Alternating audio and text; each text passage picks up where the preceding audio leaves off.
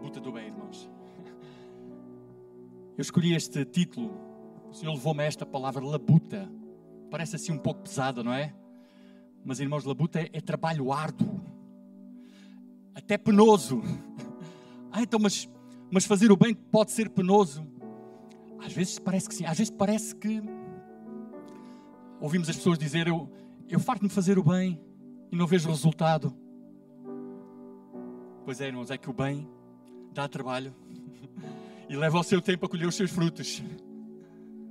O mal rapidamente manda uma bomba e tudo que o homem construiu é destruído muito rapidamente. Para reconstruir, para fazer o bem, leva o seu tempo. Requer esforço. Às vezes até parece que ficamos um pouco fatigados. Mas o Senhor nos exorta a continuarmos esta luta, esta labuta pelo bem, na labuta do bem. E por isso eu queria começar com um versículo que nos exorta, o Espírito Santo nos exorta. Não foi só lá o apóstolo Paulo que escreveu aos Gálatas, é agora o Espírito Santo nesta manhã a falar para nós em Gálatas. Podemos ir a ver o versículo seis, o capítulo seis, o verso nove. E a tradução que eu escolhi para este versículo é o livro. Gostei desta tradução para aquilo que o Espírito Santo pretende falar-nos. Gálatas seis, nove. Não nos cansemos, então, de fazer o bem, porque a seu tempo viremos a recolher muitas bênçãos, se formos perseverantes. E noutras traduções nós ainda conseguimos entender melhor. Vejam bem, irmãos e irmãs, não nos cansemos de fazer o bem, porque a seu tempo, ou seja, no momento certo, no tempo devido, viremos a recolher muitas bênçãos, ou seja, ceifaremos, teremos uma colheita abundante. Quem é que aqui não quer ter uma colheita abundante? Para a glória do Deus, Pai, Filho e Espírito Santo. Se formos perseverantes, irmãos, se não desanimarmos. Ah, mas há momentos que eu desanimo. Sim, mas o Espírito Santo que está em nós e no meio de nós nesta manhã é aquele que nos volta a animar e a trazer de volta para o propósito para o qual fomos chamados. Se não desfalecermos, se não desanimarmos, se formos perseverantes, iremos recolher, iremos ver a glória de Deus a manifestar-se. E meus amados, minhas amadas, nós estamos a presenciar tempos difíceis. A guerra está à nossa porta. Nós ouvíamos falar, eu, pelo menos na minha geração, ouvíamos falar de coisas horríveis que tinham acontecido na Segunda Guerra Mundial, na Primeira Guerra Mundial.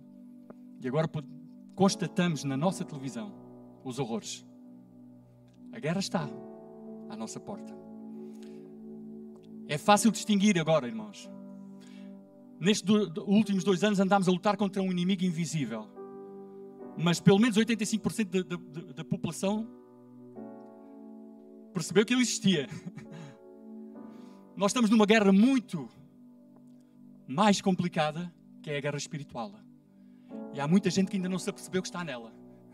Há muita gente que ainda não percebeu que, estando isento, é o mesmo que estar do lado do mal.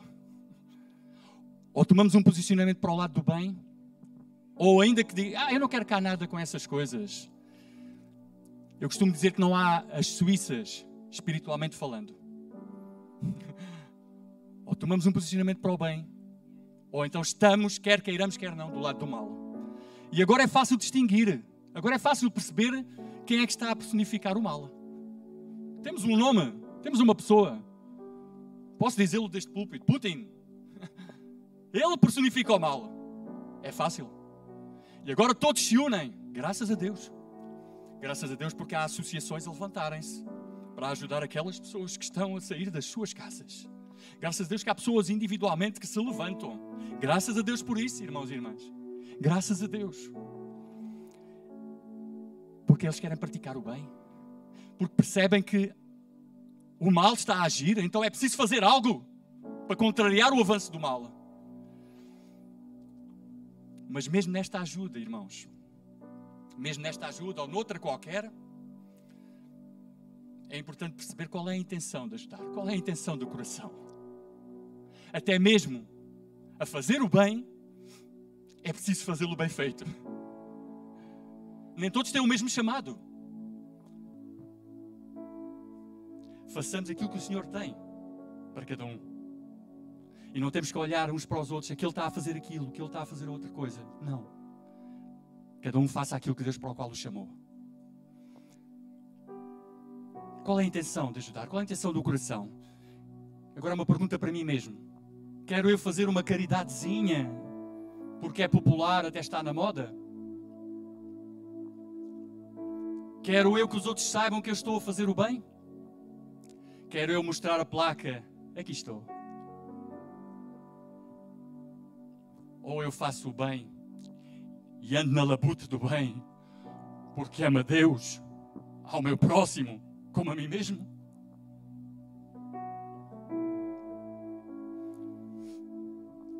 Há muitos caminhos, irmãos. Há muitos caminhos que fazem sentir bem. Há muitos caminhos que fazem sentir bem. Aliás, mesmo que ainda não tomou o posicionamento pelo exército celestial e que está a, a procurar fazer o bem, vai ver um resultado sempre. Vai se sentir bem a fazer o bem. Fazer o bem faz bem. Mas há, como eu dizia, muitos caminhos que fazem sentir bem. Mas só há um caminho que pode conduzir à verdadeira prática do bem.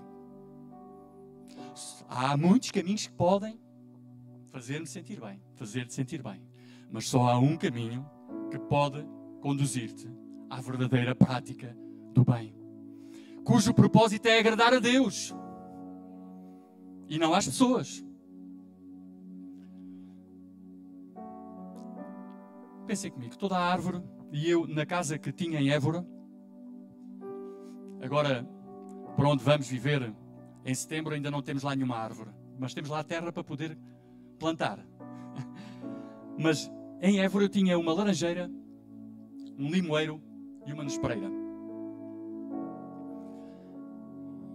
E aquelas árvores tinham, como todas, antes de dar fruto, eu gostava muito de as ver antes, quando elas estavam floridas. Na verdade, toda a árvore fica bonita, enfeitada, antes de dar fruto, é verdade ou não? Olha, irmãos, é assim que deve ser um filho e uma filha de Deus. Ou seja, o primeiro resultado da prática do bem é ficar bonito, é ficar belo para Deus, é ficar florido, antes de dar fruto, para que o fruto que se dê que não seja podre. Primeiro ficar bonito para Deus. Porquê querer fazer algo antes de Deus estar florido? Porquê querer dar o fruto antes do tempo? Ficar florido, ficar bonito, ficar belo, adornado, para que no seu tempo, no tempo determinado, conforme vimos, a seu tempo, possamos dar o fruto.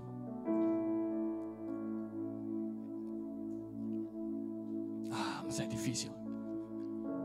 É complicado. Nós somos humanos. Nós não somos Jesus, sim. Mas Jesus disse que faríamos maior obras que Ele. E Jesus é mentiroso?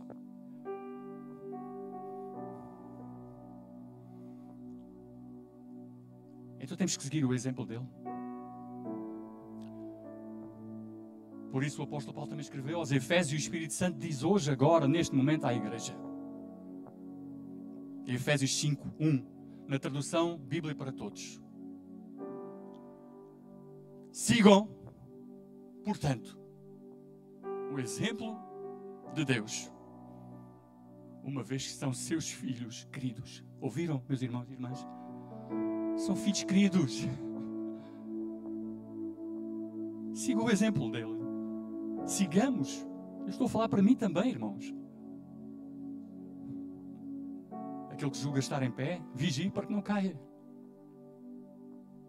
Vivam no amor de Deus à semelhança de Cristo que nos amou, oferecendo-se a si mesmo, a si próprio, por nós. E atentem bem agora. Como um sacrifício bem aceite. Estamos nós a florir-nos, estamos nós a sacrificar coisas que não nos levam a lado nenhum. Estamos nós a pensar em sacrificar para agradar a Deus, não fazer os sacrifícios que Jesus já fez. Não ir à, à cruz porque, porque Cristo já lá foi, mas negarmos a nós mesmos a cada dia.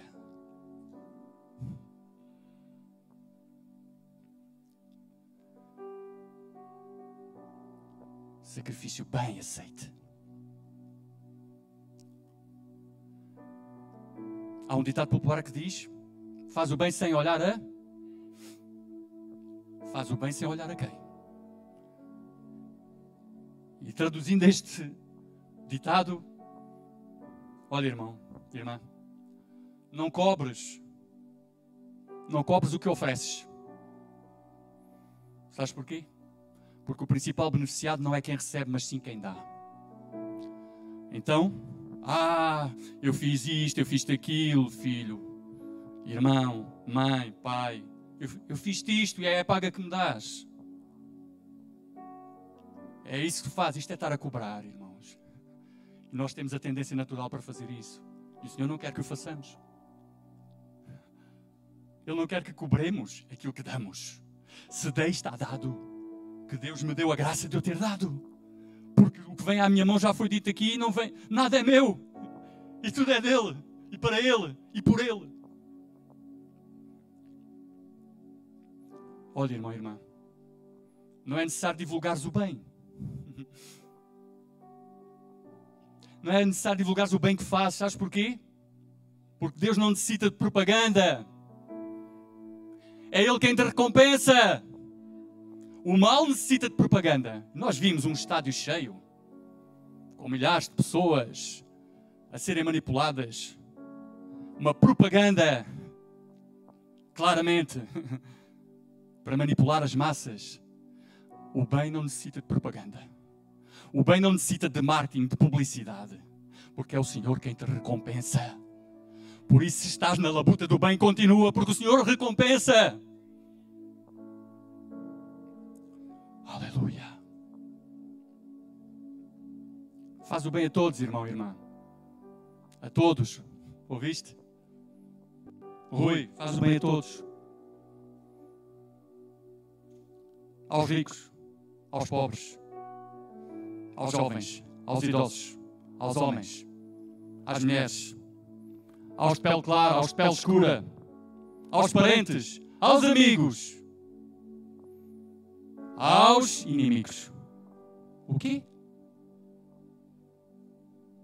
Faço o bem aos inimigos? Isso não. Só Jesus é que foi capaz. Jesus diz para os amarmos. Ai, como é que conseguimos amar o inimigo? Se Jesus diz, é porque é possível.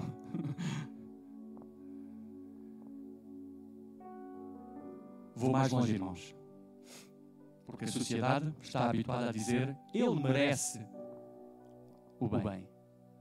Mas o que Jesus nos ensina é que devemos fazer o bem a quem não merece. Fazer a quem merece é fácil. Isso é um trabalho, trabalho fácil. Isso não, isso não é labuta do bem. Isso não é lutar pelo bem. Labutar pelo bem é fazer o bem a quem não merece.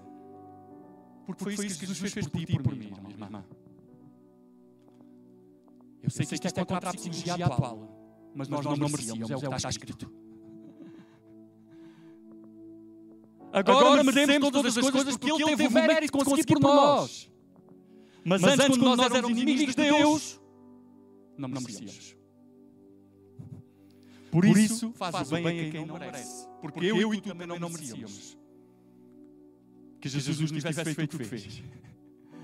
Tivesse em sacrifício vivo, entregue por si mesmo, voluntariamente, o seu corpo. Estamos já na quaresma, para lembrar aquilo que Ele fez, que não tem explicação humana, que só pela fé o podemos receber e aceitar. Por muito que queiramos explicar teologicamente as coisas, não, é pela fé.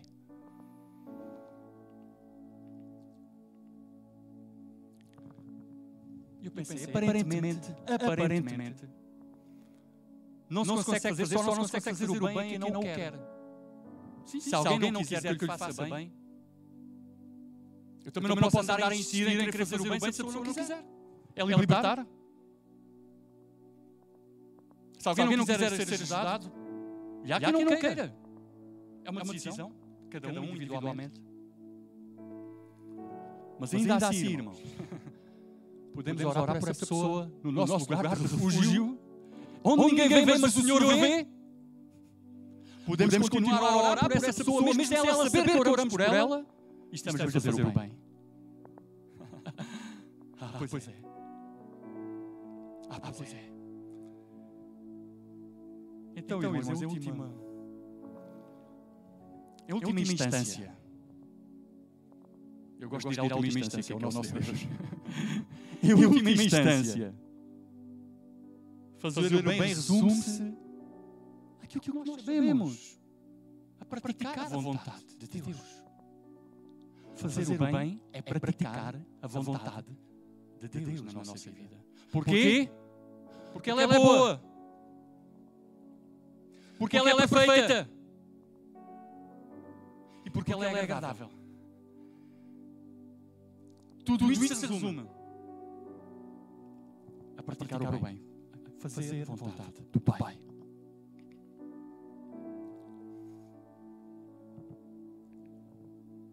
E Jesus não ficou por teoria, Jesus não ficou por teologia, Jesus deu o exemplo. E nós vamos agora ler um texto, ou melhor, um texto, um texto, os alunos têm que dizer texto. Nós vamos ler um texto que está em Lucas, no capítulo treze, do verso dez ao verso dezassete. Eu vou utilizar a tradução ao meio da revista atualizada. E o Lucas foi o único evangelista que relatou esta passagem. Os outros evangelhos sinóticos, tanto Mateus como Marcos, não relataram. Talvez por ser médico, ele, ele atentou para esta, porque ele considerou que isto era um, importante demais para nós hoje podermos aqui observar. Nós vamos ver que há uma mulher que tem um grave problema. Não é um problema só físico, não é um problema só emocional, é um problema espiritual. Eu queria que pudéssemos ler primeiro toda a passagem atentamente.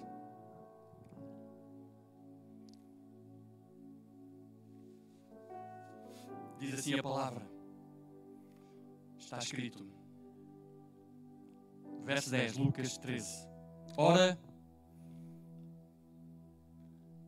ensinava Jesus no sábado, numa das sinagogas. E veio ali uma mulher possessa de um espírito de enfermidade. Havia já dezoito anos.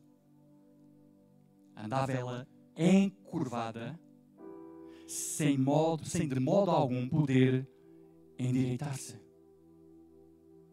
Vendo Jesus, chamou-a e disse-lhe: mulher, estás livre da tua enfermidade. Impondo-lhe as mãos, ela imediatamente se endireitou e dava glória a Deus. O chefe da sinagoga, indignado de ver que Jesus curava no sábado, disse à multidão: seis dias há em que se deve trabalhar.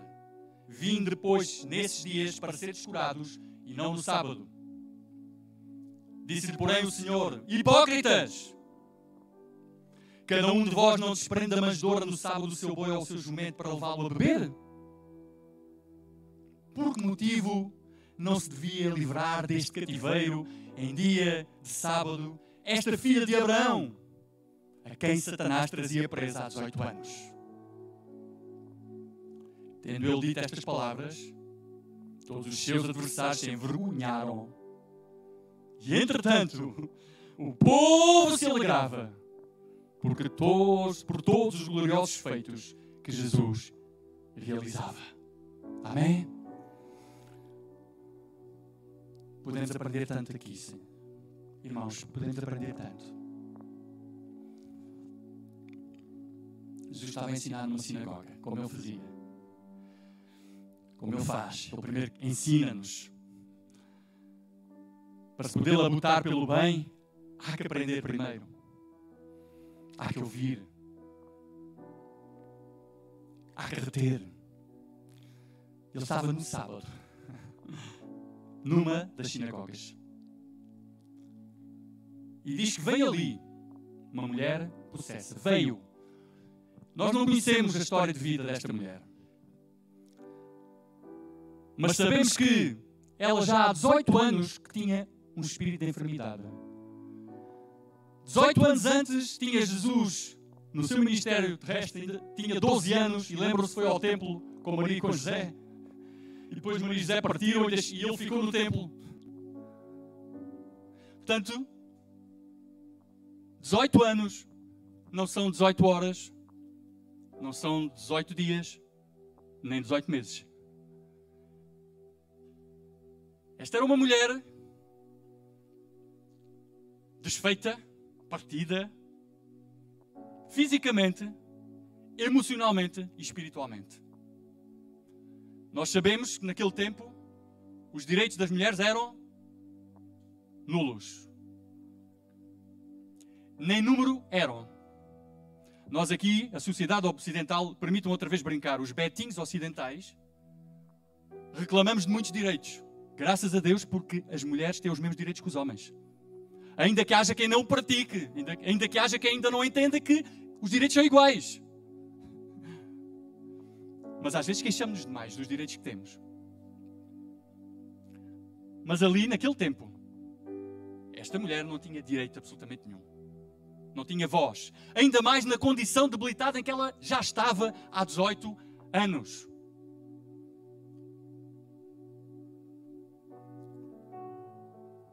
Uma mulher no estado dela, nem aquilo que era o pior que eventualmente se poderia fazer, as mulheres quando não tinham sustento, nem prostituir, se calhar ela podia prostituir. Quem é que queria uma mulher no seu estado em que ela estava? É que ela andava, dizem os estudiosos, de tal forma encurvada que praticamente a sua cabeça chegava ao chão. Conseguem imaginar? Era uma mulher que estava habituada a olhar para baixo e para trás.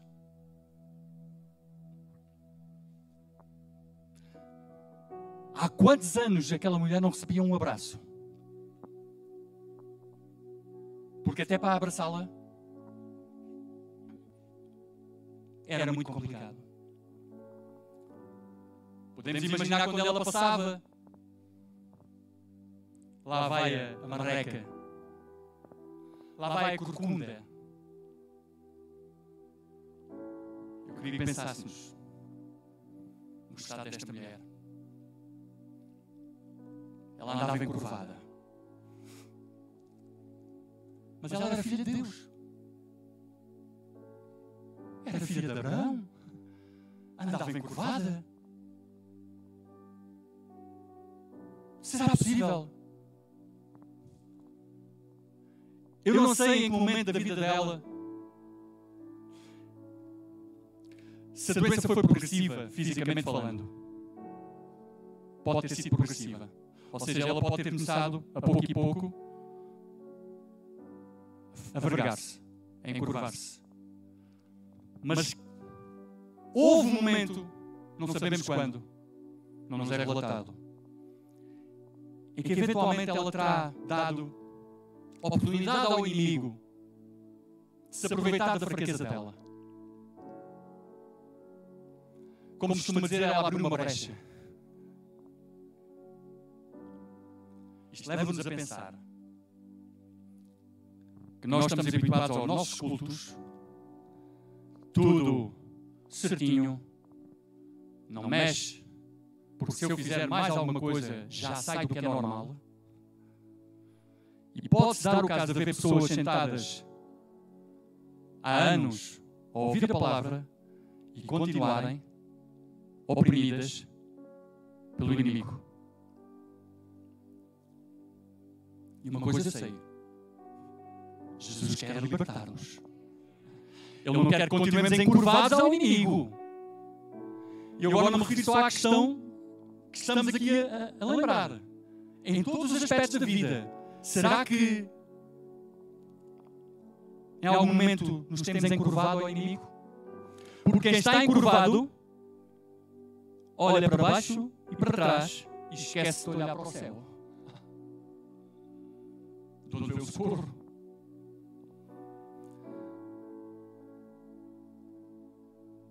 Diz que ela de modo algum se podia endireitar. Ou seja, ela nem um momento de descanso tinha.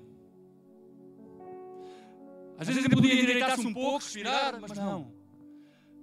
As dificuldades respiratórias que ela teria, as dificuldades em comer, em beber, em fazer as suas necessidades. Mas aleluia! Porque naquele dia não era o chefe da sinagoga que estava a pregar, era o Deus vivo que ali estava. Era Jesus que estava ali e o chefe da sinagoga estava lá só para tomar notas e corrigir. Não fosses aquele palestrante daquele dia meter alguma margulada. Ele estava lá para corrigir. Mas eis que ele não estava preparado para o que vai acontecer. Porque ele queria um culto todo bonitinho, tudo certinho, tudo como sempre antes. Mas Jesus foi lá revolucionar o culto. E no verso doze diz: eu queria lembrar uma coisa aqui. Ela foi lá à sinagoga, certo? Foi ali uma mulher possessa do espírito de enfermidade. Ela foi lá e não ficou nos lugares de destaque, porque isso era para os homens, lá na sinagoga. Nem ficou na galeria uh, dos estrangeiros. Ficou na galeria das mulheres, das crianças. E eis que Jesus agora está no verso doze. Vendo-a! Eu pus mesmo aqui em negrito. Irmão e irmã, Jesus vê-te. Seja o estado em que estejas, Jesus vê-te. Ele não se esqueceu de ti, mesmo no meio da multidão. Ele observa, ele sabe, ele conhece. Vendo-a, Jesus. Mas Jesus não fitou só os olhos nela. Está ali uma mulher. Precisa de uma caridadezinha. Não. Ele vai mais longe. Chamou-a. E agora nós aqui, não é? Como lemos, chamou-a e disse-lhe. Parece que isto foi tudo muito rápido. Eu quero observar aqui, irmãos e irmãs, que ela, se estivesse na galeria, não sei se a galeria era num primeiro andar, se era resto de chão, não sei. Independentemente do que fosse, ela não chegou logo próximo de Jesus. Ela teve que sair do lugar onde estava. Pela fé ela moveu-se. Então podemos imaginar aquela mulher sair do seu lugar. A reunião parou. O chefe da sinagoga e os fariseus já estão a ranger os dentes. A reunião parou. E esta mulher, lentamente, aleluia, lentamente, ela obedece ao chamado de Jesus. Ela obedece ao chamado de Jesus e vai. Não houve obstáculo nenhum que a impedisse. Eventualmente há alguns naquele, naquele, naquele caminho até Jesus. O que é que vais lá fazer? Não há solução para ti. Já são dezoito anos que estás assim. Alguma vez há solução para ti? Mas ela ninguém parou. A fé dela foi maior. O chamado de Jesus foi maior. E Jesus, além da chamada, não se ficou por aí. Agora aquela mulher aproxima-se de Jesus. Agora aquela mulher está bem perto de Jesus. Agora passa a haver esperança para ela. Porque ela agora está próximo do Mestre. Ela agora está próximo do doador da vida. Ela agora está próximo daquele que dá uma ordem ao diabo e ele sai. E Jesus diz-lhe: mulher. E Jesus, será que lhe disse ao ouvido? Mulher, podia dizer: estás livre da tua enfermidade. Não, Jesus com toda a certeza quis manifestar ali a glória do Pai. Usou da autoridade e ter-lhe-á dito: mulher, estás livre da tua enfermidade. Ela já não é mais tua. Essa enfermidade deixou de ser tua. Não há espírito nenhum que possa subjugar-te, curvar-te, porque o Senhor está contigo.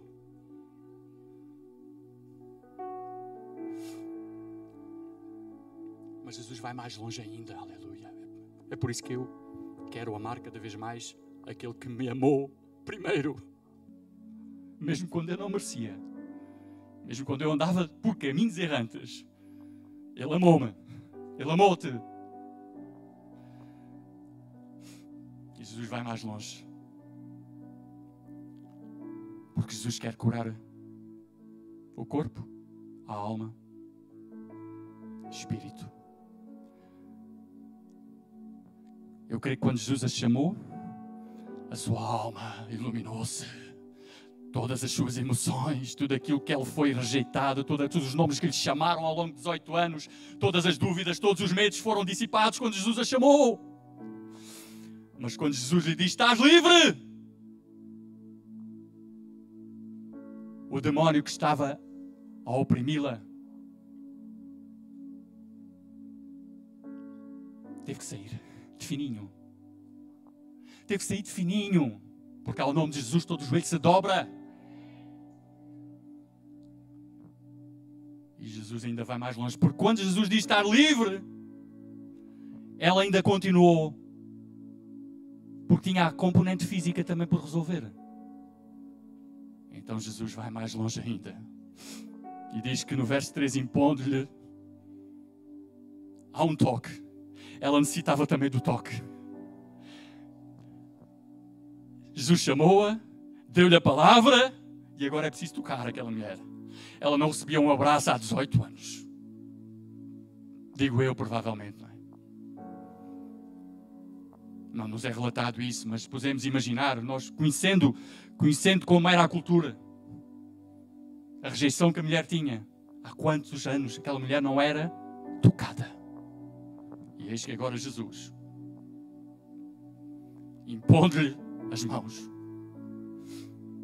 cheio da unção, imediatamente se endireitou. Aleluia! E dava glória a Deus. Os filhos de Deus são para dar glória a Deus. Não são para andar encurvados diante de Satanás. Já cantámos aqui o terceiro do alinhamento. Creio que podemos depois cantar. Só a ti me curvei, Senhor. Só a ti eu me curvei. Já não mais me curvarei a alguém. Ah, mas eu preciso de ajuda que sozinho não consigo. Então estão aqui homens e mulheres de Deus para ajudar. Mas irmão e irmã, tens de fazer a tua parte. Amigo, amiga, que escutas agora lá em casa. Jesus chama, vem. É hoje o dia. Ele está a chamar, vem. Ele olhou para ti hoje, agora, neste momento. E chama-te, vem. Uma palavra basta para seres livre. Em nome de Jesus. Ser livre desse espírito impuro, desse espírito maligno, desse espírito de enfermidade, ser livre. E agora, o toque de Jesus. Ela endireitou-se. Ela deixou de estar subjugada ao inimigo. Ela passou a dar glória a Deus, a servir a Deus. No verso catorze, o chefe da sinagoga. Eu vou, não, não preciso acelerar porque isto não falta muito. Eu não vos quero dar seca, irmãos. E eu creio que o Espírito Santo já falou muito nesta manhã. Impondo, uh, no verso catorze, o chefe da sinagoga, indignado de ver que Jesus curava no sábado, tem piada. Jesus não, uh, o chefe da sinagoga não foi para Jesus que se virou. Ele não disse: ó, mestre, eu dei-te o púlpito e tu vens para aqui estragar uma reunião. Não foi para Jesus que ele disse isto. Ele não se virou para Jesus: olha, vem todos os dias menos ao sábado, porque ao sábado não podes vir cá fazer curas. Não, ele virou-se para quem? Para as pessoas. É assim que o inimigo faz. Quando alguém, um filho de Deus, abre uma brechazinha e supostamente perde aquela autoridade que tem em si, é isto que o inimigo vai, vai, vai, vai dizer. Hoje não é o teu dia. Isto não é para ti. Tu estás a ouvir a palavra, mas tu vais continuar assim nesse estado em que tens estado. Nesse estado em que tens estado. É assim que o inimigo faz. Mas quando a autoridade está presente... Neste caso, o inimigo não se virou para, a multi... não se virou para Jesus, virou-se... virou-se para a multidão. E o Senhor não teve com as medidas, Jesus não teve com as medidas. No verso quinze. Hipócritas! Ele, ele não virou-se só para o, para o chefe da sinagoga. Ele não se virou só para ele. Virou-se para todos os hipócritas que lá estavam.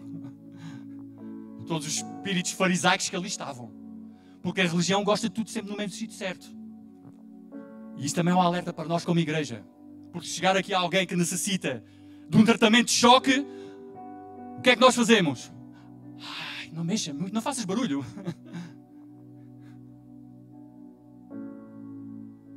E se for lá fora? Se alguém necessitar de um tratamento de choque, o que é que o Senhor nos manda fazer? Ah, tens que vir comigo ao culto no domingo, porque lá é que há a libertação. Então o Senhor não nos quer usar logo ali naquele momento em que a pessoa está a necessitar. Na labuta do bem, não é isso? Não é estarmos despertos e atentos àquilo que está ao nosso redor. Quem é que aqui já alguma vez orou: Senhor, traz a mim aquelas pessoas que tu achas que precisam de ti e queres, que, que, e queres me usar para eu ser bênção para elas? Então o Senhor vai, se tu orares, Ele vai-te levar pessoas à tua vida que necessitam de ti. E temos de estar preparados. Amém? Jesus disse-lhe logo: olha, então vocês, para ganharem o vosso... vão dar de beber aos vossos animais, vão tratar dos animais no sábado, porque depois amanhã vão trabalhar e querem ganhar o vosso, porque os animais dão-vos o rendimento. Hipócritas. É só teoria. E Jesus vai mais longe e diz, verso dezasseis: por que motivo não se devia livrar deste cativeiro em dia de sábado esta filha de Abraão, a quem Satanás trazia presa há dezoito anos? Todos os dias, irmãos e irmãs, é para fazer o bem, não há dias para parar. Todos os momentos estamos prontos, devemos estar prontos para reagir perante aquilo que seja necessário para confrontar o mal. Se eu estou num, num, num fórum em que, estou, em, que, em que estão a escarnecer Deus, e se eu lá estou, das duas uma: ou eu retiro-me, porque o Senhor não nos quer na roda dos escarnecedores, ou se eu lá fico, eu tenho que ter a coragem, a ousadia, a autoridade de tomar posicionamento contra o mal. O tempo de sermos quietinhos está a chegar ao fim, irmãos. O mundo precisa de nós, igreja! As coisas estão a acontecer e muita gente... Porquê? Será que Deus perdeu o controle das coisas? Não, Deus não perdeu o controle. E os maus vão ter que prestar contas, se não se arrependerem. Mas será que, será que o Putin pode ainda ter lugar a arrependimento? Jesus deu a oportunidade a um, aos dois na cruz. Um quis, o outro não quis. Mas, agora, mas é fácil. Eu, é fácil eu... Aquele homem... Devia, eu já orei ao Senhor. Senhor, se ele não se quer arrepender, tira-lhe o fogo de vida. Acho que esta oração pode ser feita. Seja feita à tua vontade. Estamos a chegar ao tempo de tomar posicionamento, igreja. E tendo dito estas palavras, todos os seus adversários se envergonharam. O inimigo vai ficar envergonhado. Se tu continuares na labuta do bem, o inimigo vai se envergonhar. E o povo de Deus alegrar-se. Amém? E mesmo para concluir, queria que pudéssemos passar então aquele slide. Fizemos aqui um acróstico. Ah, já aparecem as palavras todas. Era para terem feito surpresa, mas não faz mal. Era para ir caindo uma palavra a palavra. Mas eu também não, eu também não me expliquei. Obrigado. Queria que concluíssemos com, esta, com este acróstico. Labuta. Podíamos retirar dali muitas outras palavras. Neste caso, verbos. Libertar. Esta mulher foi liberta e nós somos libertos, irmãos, não se esqueçam. Esta mulher foi liberta e nós somos libertos para quê? Para contribuir para a libertação de outras pessoas. Isto é a luta do bem. Não é para ficarmos na nossa celebração sempre. Não, estamos cá para contribuir para a libertação dos outros. Agraciada e abençoada. Esta mulher foi agraciada de uma forma poderosa. Foi abençoadíssima. Não foi? Para quê? Para agraciar e abençoar outras pessoas. É para isso que cá estamos, irmãos. Somos agraciados, fomos agraciados e abençoados para abençoar e agraciar. Brotar. Esta mulher e nós morremos para a velha criatura, deixámos de andar encurvados para viver e trazer outras vidas para que se fiquem direitas. Para que deixem de andar encurvadas diante do inimigo.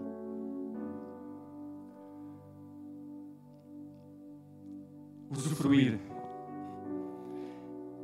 Esta mulher teve que resistir ao diabo. Não sei em que momento da vida dela ela não resistiu. A palavra era bem clara. Resistiu ao diabo e ele... Então temos um trabalho a fazer. Resistir. Se resistirmos, o Senhor é fiel e ele não tem autoridade nenhuma para chegar próximo. Mas se em algum momento se abrir uma brecha em que o inimigo tenha legitimidade, ele vai aproximar-se.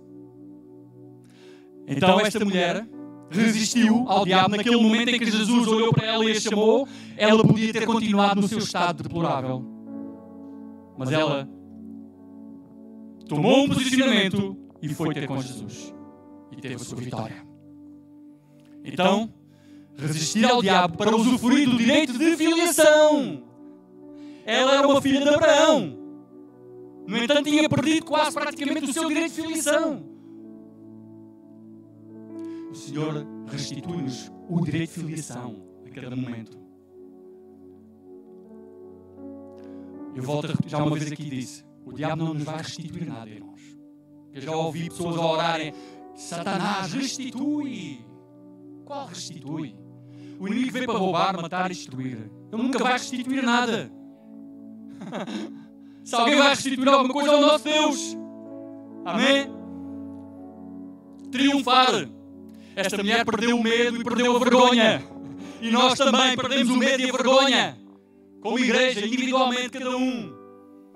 Para quê? Para podermos vencer e ajudar os outros a vencer. Não vencemos só para ter o troféu no ar, eu já sou o mais vencedor, eu sou filho de Deus, eu já conquistei o céu. Não, nós vencemos para ajudar os outros a vencer. Aleluia!